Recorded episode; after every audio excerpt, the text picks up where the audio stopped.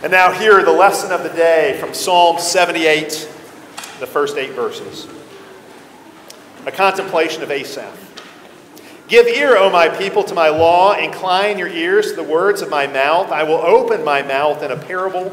I will utter dark sayings of old, which we have heard and known, and our fathers have told us. We will not hide them from their children telling to the generation to come the praises of the Lord and his strength and his wonderful works that he has done. For he established a testimony in Jacob and appointed a law in Israel, which he commanded our fathers that they should make them known to their children, that the generation to come might know them. The children who would be born, that they may arise and declare them to their children, that they may set their hope in God and not forget the works of God, but keep his commandments, and may not be like their fathers, a stubborn and rebellious generation, a generation that did not set its heart aright, and whose spirit was not faithful to God. This is the word of the Lord. Let's pray together. Father, speak to us now through your word.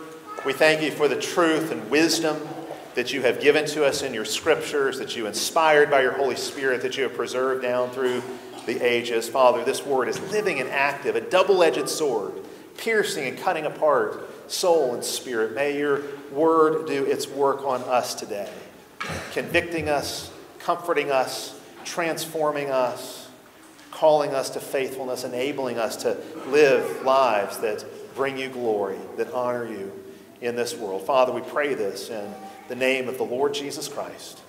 Amen. Amen.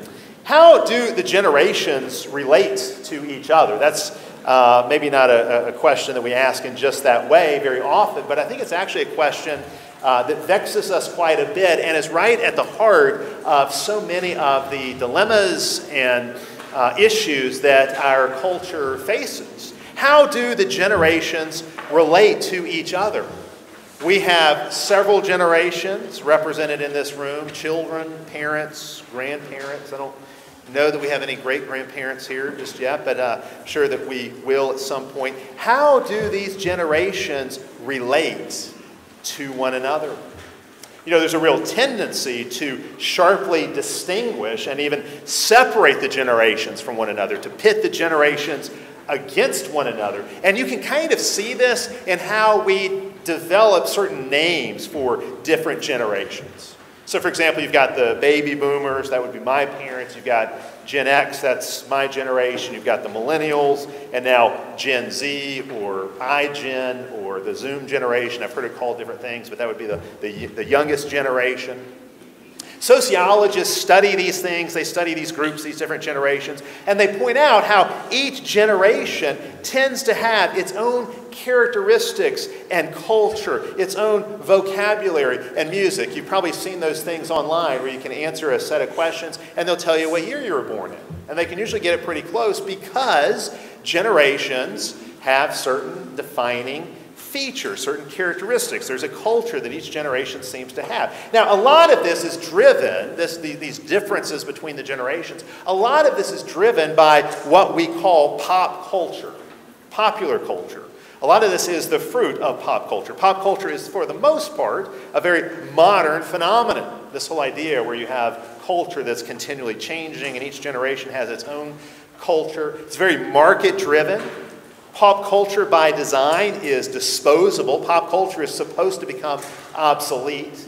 Uh, if, if they created songs that really had lasting beauty and value, you might listen to that one so much you wouldn't buy the next song.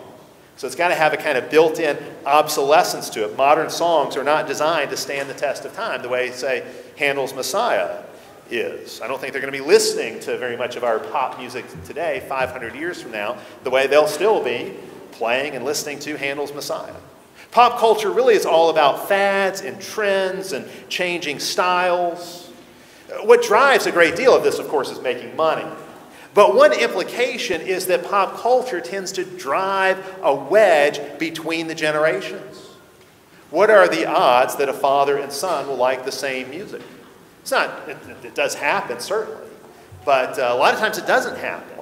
Uh, the odds actually are pretty low in today's world that a father and son will enjoy the same music. In the past, that would have been unheard of. Everybody would have listened to or played or, or sung the same music.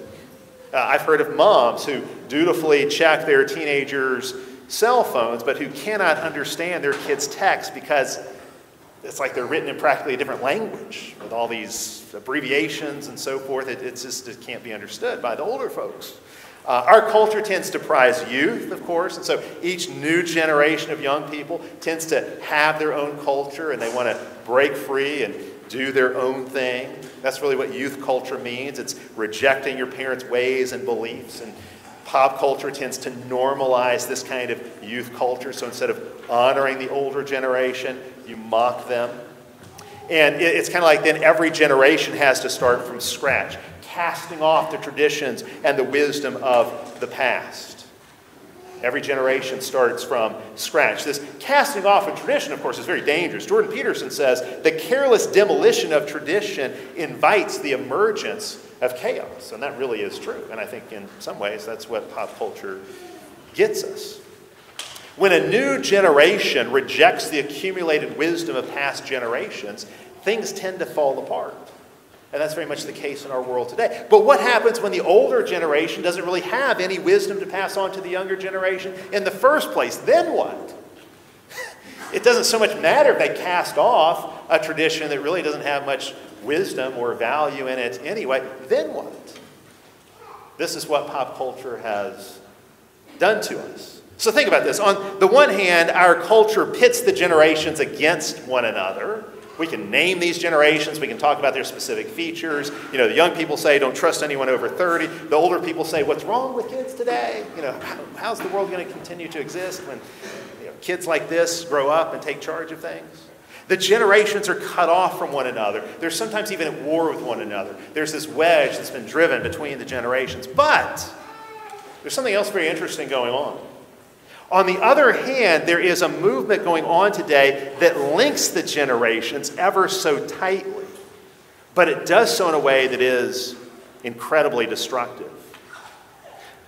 Many people today, especially those who advocate for what is called critical theory or critical race theory, teach that you can be guilty for the sins of your ancestors, that the generations are so tightly bound together that you can be guilty today for things your ancestors did in the distant past and the remote past. You've probably heard about critical theory. It's gotten all kinds of attention. There have been uh, public school board meetings that have been dominated with discussions of whether or not critical race theory should be taught in our schools. I'm not going to go into all of it. If you're interested in it, I could point you to some really good things to read. I just want to deal with this one aspect of it how it relates to generations.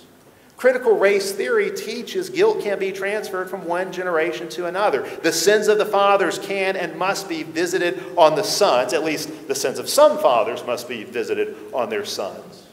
And that is the case even if the sons do not commit those same sins. In fact, even if they reject those sins of their fathers, the living can be punished for the sins of the dead. And so, the most obvious example of this uh, what critical race theorists really push and what has become so controversial. They claim that all white people in America today bear the sins of their ancestors. Guilt is hereditary. And so, past sins, and I want to stress this, these really were sins. There's no defending this, there's no point in trying to, to whitewash our nation's history. These really are sins. But those past sins of race based slavery and racial segregation that were committed by previous generations, the guilt of those sins now belongs to current generations, even if current generations renounce those sins from the past. They, they, they, really, uh, they really do belong to us. The guilt of those things really belongs to people living today, things done in the past. And, and many critical race theorists will try to say, well, see, this is biblical. The Bible teaches a, a doctrine of corporate guilt. That's what original sin is all about. Adam's sin is reckoned to his descendants. Adam falls into sin, and the whole human race, being contained in him, falls in his fall. And so, because of Adam, when we come into this world, we're already guilty of his sin. Now, that is true, that teaching on original sin. But here's the thing Adam was a federal head, or a covenant head, we might say. He was the covenant head of the whole human race. The whole human race really was summed up in him. And so when he fell in the garden, we did all fall in him. It's like he polluted the river, and so we all polluted the river in him. But what's interesting about that is certainly not all of Adam's sins. Adam sinned after that sin in the garden. He continued to sin in all kinds of ways. Scripture makes it clear, I think, that only that one act, that one representative act of sin, was reckoned to his ancestors who were in union with him. Only his original sin of failing his probationary test in the garden uh, was reckoned to his descendants. And Adam had a rather unique position as the first man, as the, uh, as the firstborn over all creation. There's only one other man in all of history who has stood as an analogous federal head with the destiny of others tied up in his actions, and that is the second Adam, the Lord Jesus Christ. There are only two men in history who have absolutely determined the destinies of those who are connected with them, and that's Adam and Jesus. It's just not true in any other case. They're utterly unique. Romans 5 makes this point how unique Adam and Jesus are as federal heads in this way. So, for example, white Americans didn't have a federal head who represented them and acted on their behalf in, in our past history. It just doesn't work. Indeed, I would say that the critical race theory seems to ignore other texts of Scripture that stress personal accountability and that teach something very different in terms of corporate responsibility for sin. I'm thinking of passages like Ezekiel 18, which ask the question, the very question that critical race theorists are posing should the son suffer for the iniquity of his father? And in Ezekiel 18, the prophet answers, Not if he does not do likewise, not if he does not repeat the sins of his father. Ezekiel 18 says, He shall not die for his father's iniquity. The son shall not suffer for the iniquity of the father, nor the father suffer for the iniquity of the son. Romans 14, 12 says, Each of us will give an account of ourselves to God. You will be judged according to your own works, not according to somebody else's works, not according to those works done by others, even relatives. You will have to give an account for your own life, your own works, but not the works of anyone else.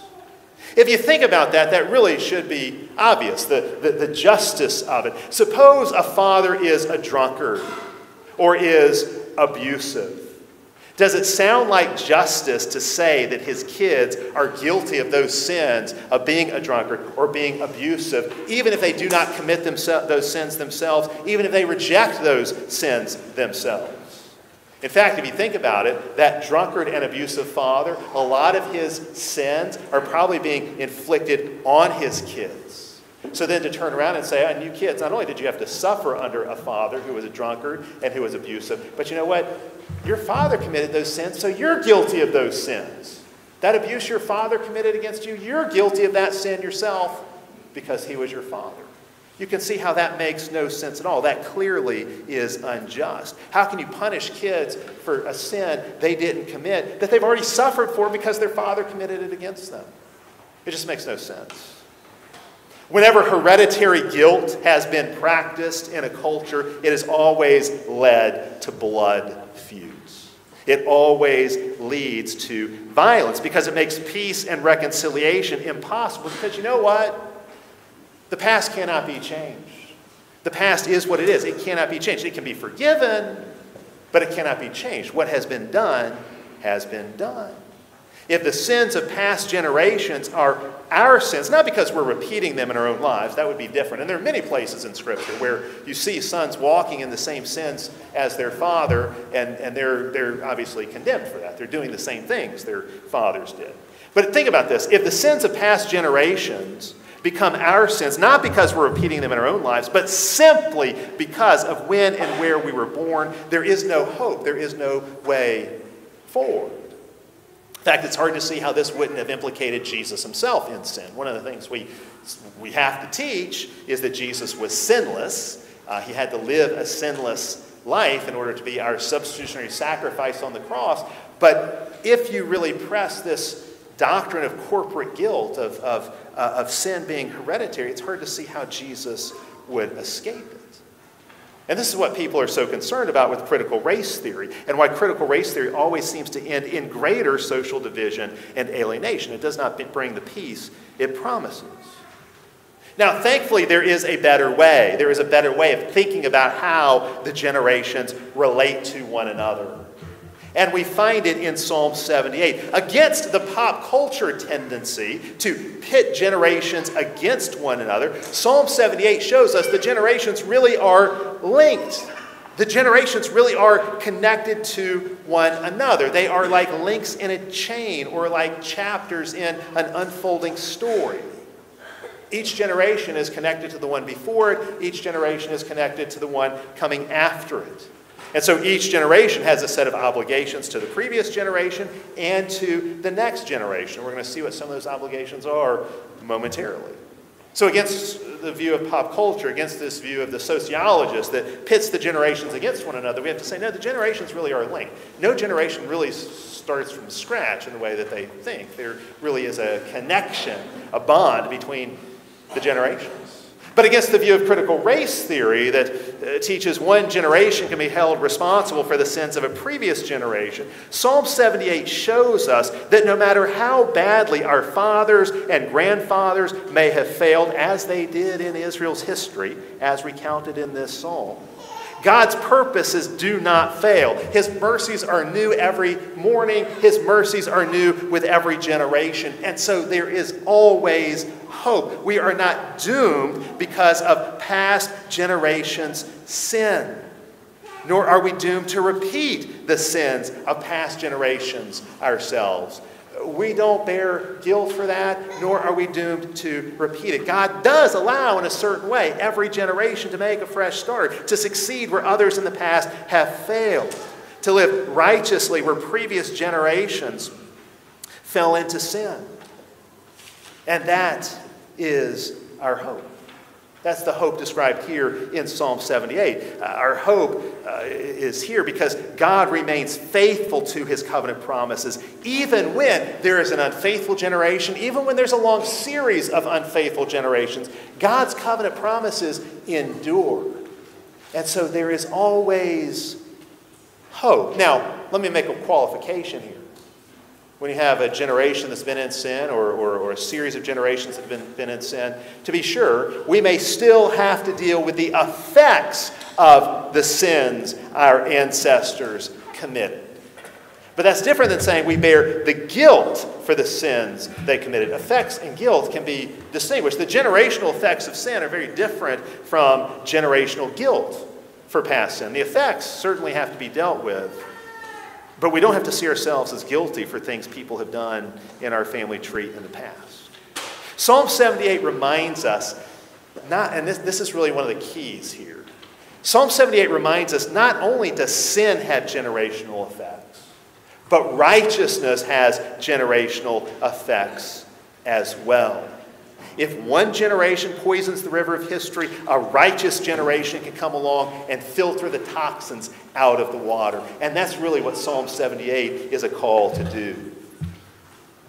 Think about this. This, this is what Psalm 78 is showing us. If you're unfaithful today, you are going to make it far more difficult for future generations, your kids, grandkids, your great grandkids. If you are unfaithful today, you're making it far more difficult for them to be faithful. But if you are faithful today, you are paving the way. You're making it easier and much more likely that your kids and grandkids and great grandkids will be faithful as well. And that's really what Psalm 78 teaches. Psalm 78 is all about covenant, Psalm 78 is all about legacy. Your legacy matters. Psalm 78 teaches this. Everyone inherits a legacy, and every one of us leaves a legacy. And these legacies do not determine what we do or what our children do, but they are powerful shaping forces. Psalm 78 is really interesting. We only read the first eight verses. It's actually a really long psalm. In fact, it's the second longest psalm in the entire Psalter. Only Psalm 119 is longer, so it's long. I didn't read all of that for you, but I can summarize it for you. It tells the story of Israel, at least a huge chunk of Israel's history. It really surveys the history of Israel from Moses to David. That's really what it looks at. But it's really interesting the way it tells this story. The way it tells the story really highlights Israel's failing from generation to generation. How it seemed like Israel could never get it right. Generation after generation after generation fails. The generation in the wilderness that came out of Egypt in the Exodus, that generation failed. The, the generation that conquered the land, that generation failed. The, the judges, they were failure after failure after failure, one generation after another, and then it, beyond. It just it records the story of failure. These generations failed. But it also records God's act of kindness to his people.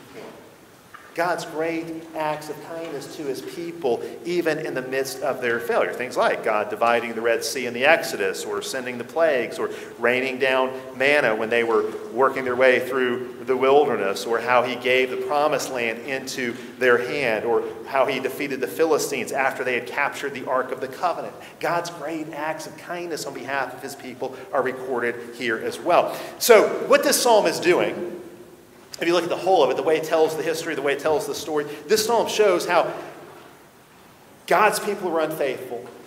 God was kind to his people. And yet, despite those kindnesses, the people still rebelled again and again from one generation to the next. They would turn back to God, then they would forget God, and they would grieve him by falling into sin. So, what does this overview of Israel's history show? Generation after generation failed, generation after generation was unfaithful and yet God remained faithful.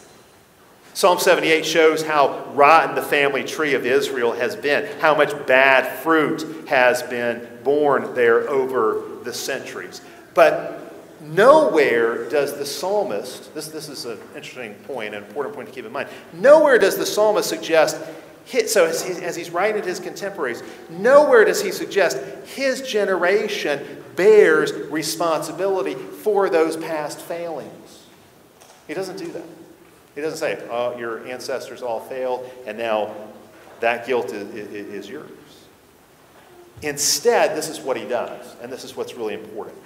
He tells the story of those past generations that were unfaithful that they might serve as a warning of what not to do precisely because he wants his generation to make a different set of choices. He piles up generation after generation after generation, all these dead bodies across Israel's history, all this unfaithfulness and idolatry, and he says, Do you see what they did, generation from generation? Don't be like that. Every one of these generations is a warning to you. The past serves as a warning precisely because we can do something different. That's what Asaph is saying to his contemporaries. Let the past serve as a warning because we have the opportunity to do something different. Yes, there may be effects of past sin we're going to have to deal with, but you're not guilty of those sins unless you repeat them yourself. And so in Psalm 78, Asaph uses the past not to shame the Israelites, but to warn them. And of course, we ought to do the same with the past in our own day. I'll give you an example of this. Suppose you come from a long line of family brokenness. There's been a lot of adultery, divorce, and abuse in your family history. The first thing you need to know is that you're not guilty of any sins you didn't personally commit. Now, you're going to have to deal with the effects of those sins, quite obviously. You have to deal with the effects of those sins, but the guilt is not yours. The effects, yes, the guilt, no.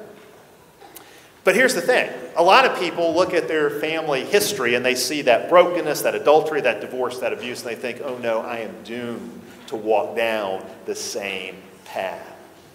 Dad was an adulterer, mom was a drunkard. How do I know I won't do the same?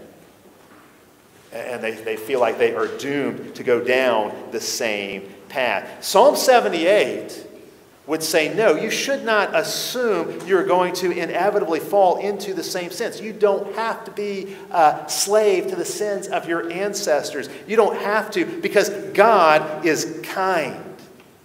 You know, I've known some people who said, you know what, I just, I don't even want to get married and have a family because my parents got divorced or my parents fought all the time. Home life was unhappy. And so they just can't imagine anything outside of that. Outside of what previous generations have done the sin, the brokenness. Psalm 78 says to us it does not have to be that way. Psalm 78 shows us God's grace can intervene in these situations. Indeed, God's grace can contravene the brokenness of the past. God can purify the toxins that have been injected into that river, that stream of generations as it flows along. And no matter how long the series of unfaithful generations has been, Psalm 78 shows us God can raise up a faithful generation. He can break that cycle of brokenness and rebellion and idolatry. Indeed, in Psalm 78, the ultimate breakthrough happens with David towards the very end of the psalm. You come to the very end of the psalm, and Asaph says that God chose his servant David and took him from the sheepfolds and put him on the throne to shepherd his people. So God took David from shepherding sheep and made him shepherd of Israel, shepherd of the people. And with an upright heart, Asaph tells us, David shepherded them and he guided them with his skillful hand. David was the break. David was the great breakthrough. David breaks the cycle of rebellion. You finally have a faithful covenant leader, a faithful uh, covenant representative in Israel. This pattern of covenant breaking, at least momentarily, is interrupted with David. Now we know after David, things went back to being just as bad, or maybe in some cases even worse. But Asaph here picks out David to say, look, God can break this cycle, this pattern of generational sin. It's like generations in Israel were just passing on unbelief and rebellion and idolatry from one generation to the next. And then God raised up David. And there was this big breakthrough. David's generation, of course, is the high point in Israel's history and proof that the nation does not have to wallow in sin and idolatry. But of course, we know, again, as I said, David did not produce lasting faithfulness in Israel. But that's because David was not the final gift God would give to his people. David was a type and a shadow pointing to a greater David. David and his kingdom pointed ahead to a greater David with an even greater kingdom. The ultimate and lasting breakthrough happens with the coming of Jesus. David is used as the model, as, as the template, as the pointer, and David shows us in a shadow what Jesus will come and do in reality. So, what does Jesus do when he comes into history? Well, all kinds of things that David could not. Jesus brings forgiveness eternal forgiveness, everlasting forgiveness. Jesus, through his death on the cross, has made atonement for our sin. He's made a covering for our sin. Jesus brings redemption. He's made the ransom payment. He's set us free from slavery to sin and Satan and death. He's fought our battles on our behalf, defeating the world, the flesh, and the devil. The power found in Jesus is greater than the power of sin. The power of Jesus in your life means you are freed to live faithfully, even if your ancestors did not. Now, for those of us you know, growing up in the Bible Belt, that may not seem as radical as it would to other people. But there are many people throughout history for whom this has been absolutely earth shattering and revolutionary. You mean I don't have to walk in the way of my fathers? They were idolaters. You're saying I can do something different? They worship these gods over here, bloodthirsty gods. You're saying I, I, I, can actually go and worship a different kind of God, a loving God, a kind God, a God who actually offered his, who doesn't demand sacrifice from us, but who actually made a sacrifice on our behalf to save us from our sins. I can do that. I, I can, I can change loyalties. I don't have to walk in the same path. Psalm 78 shows us you don't. You're not a slave to the sins of past generations. Indeed, Psalm 78 shows us even more. Not only can David, not only can Jesus break generational cycles and patterns of sin, he enables us to establish new cycles and patterns of righteousness. So, whereas in Israel's history, you see it's almost like this unbroken line, one generation passing on its unbelief to the next, Psalm 78 shows us there's another way. You can pass the faith on like a baton, going from one runner to the next. You can pass the faith on from one generation to the next. Sinful legacies can be broken, righteous legacies can be established. Look again at these opening verses in this psalm. Verse 2 I will open my mouth in a parable. Here, the word parable means something like a riddle, a riddle like saying that requires wisdom and reflection to understand. Jesus spoke in parables in Matthew 13 to fulfill this. When Jesus starts teaching in parables, Matthew in his gospel quotes this. Jesus is the fulfillment of Asaph. He's the new and greater Asaph, who's speaking in parables and riddles. And just as Asaph, for Asaph, the whole history of Israel is a kind of riddle or a parable, a dark saying, so the parables of Jesus are riddles about the history of Israel. They're dark sayings, they're, they're mysteries that have to be puzzled out in order to really understand what Jesus is talking about. The whole history of Israel is a kind of parable, a kind of riddle. But he's going to unfold it for us. Verse 4, he says, We will not hide these things from our children. We'll unfold the riddle. We'll break the riddle open for our children. And here he's talking about what we do for our children. How do we pass on a legacy of righteousness? Well, in verse 4, he, he goes on to tell us, he says, We will declare. So this has been a, a parable, a dark saying, but now we will openly declare the com, the, the, to the coming generation the glorious deeds of the Lord and his might and the wonders he has done. And what has God done? What does it mean to declare the glorious deeds of the Lord, his might, and the wonders he has done? Verse 5 he has established a testimony in Judah and a law in Israel, which he commanded our fathers to teach their children. Now, here, fathers are specifically instructed to teach their children the Word of God, the testimony that God has established, the law God has given to His people. Fathers are specifically commanded to do this. Mothers are obviously supposed to teach too. We find that in other places in Scripture. The fifth commandment not only says to honor your father, but to also honor your mother. That was quite different from what other ancient cultures uh, taught. Uh, in, in, the book of Proverbs, the, uh, in Proverbs, it's not only the wisdom of the father that the young man is to listen to, it's also the Torah or the law of his mother that he is to listen to. So, mothers obviously teach as well. They have that responsibility too. But fathers are addressed here for a reason.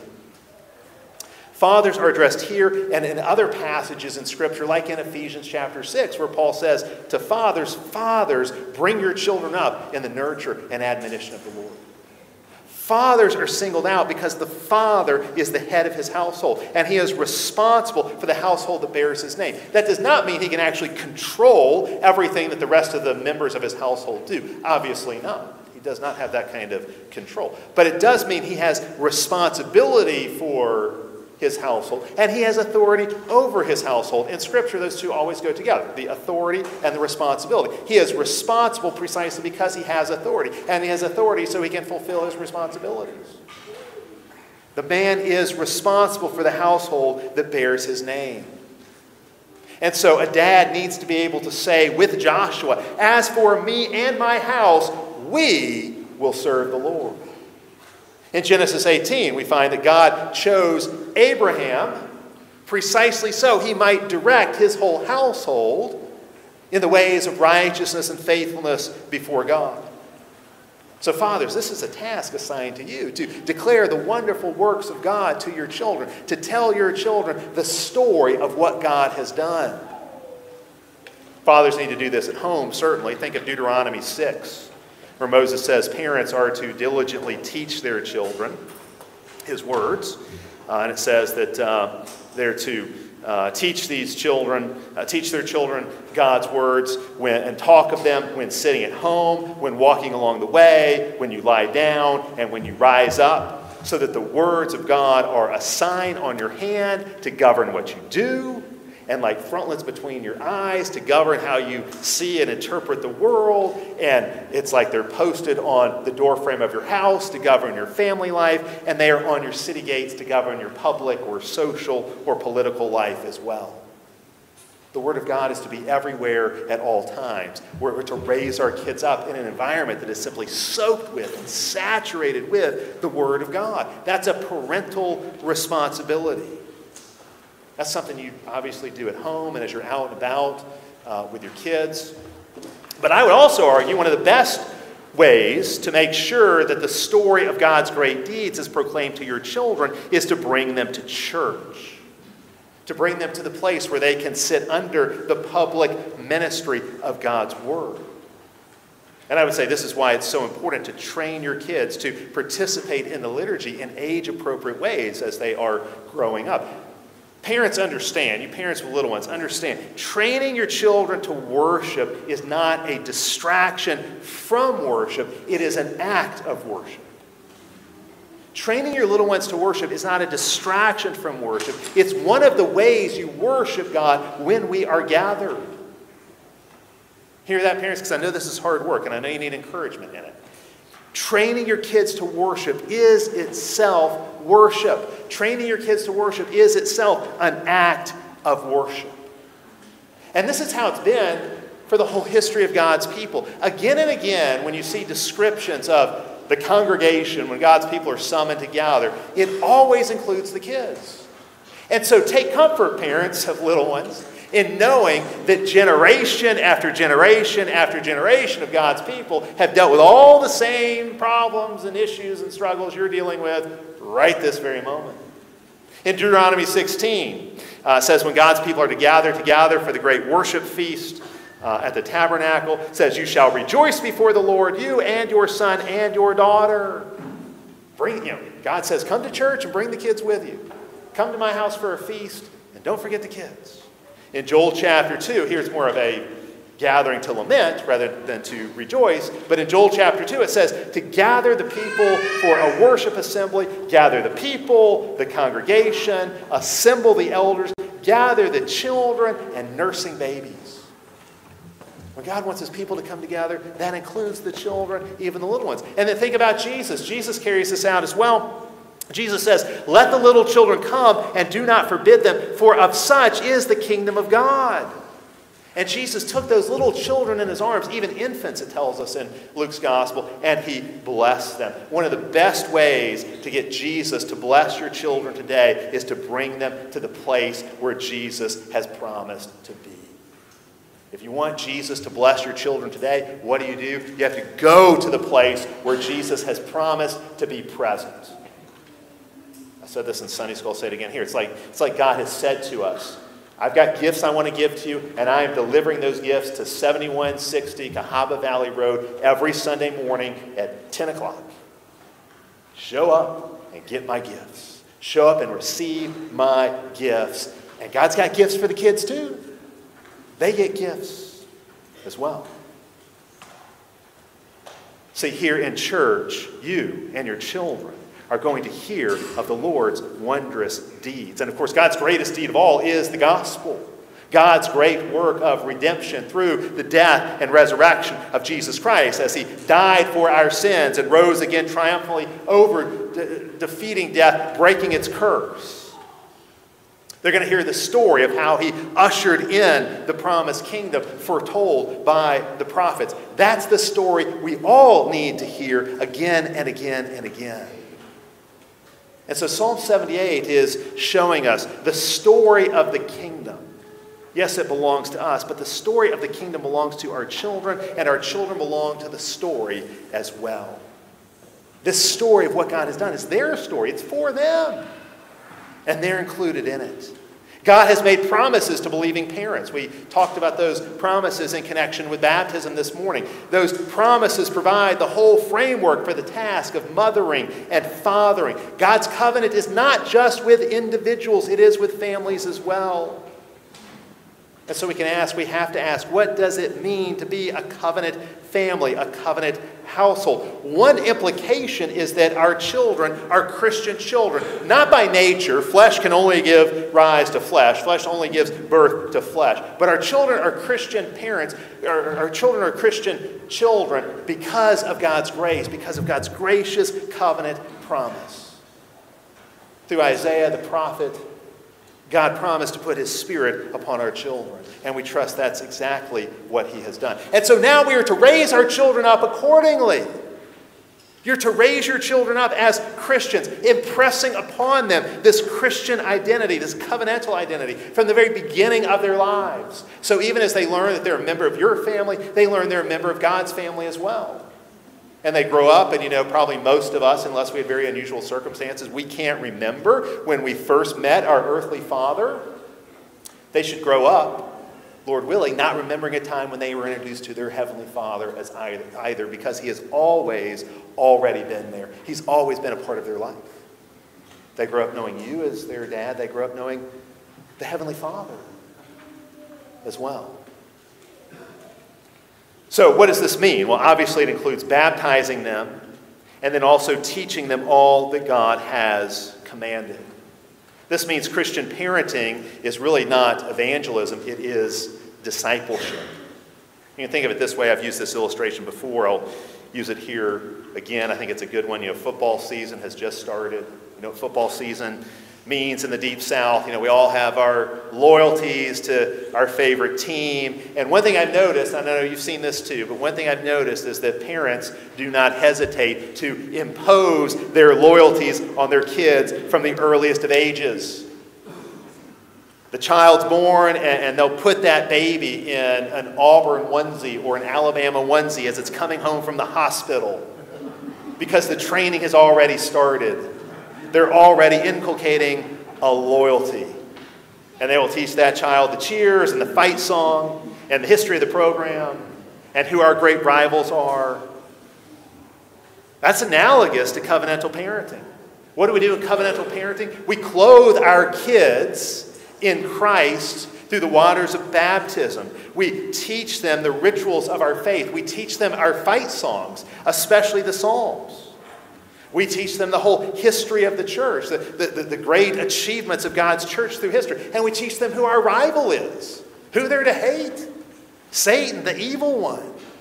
We teach them all these things. What parents in the Deep South don't do is raise the child in a, you could say, football neutral way. I don't hear parents in the South say a whole lot. You know, we're just going to let him grow up and make up his own mind about who to pull for.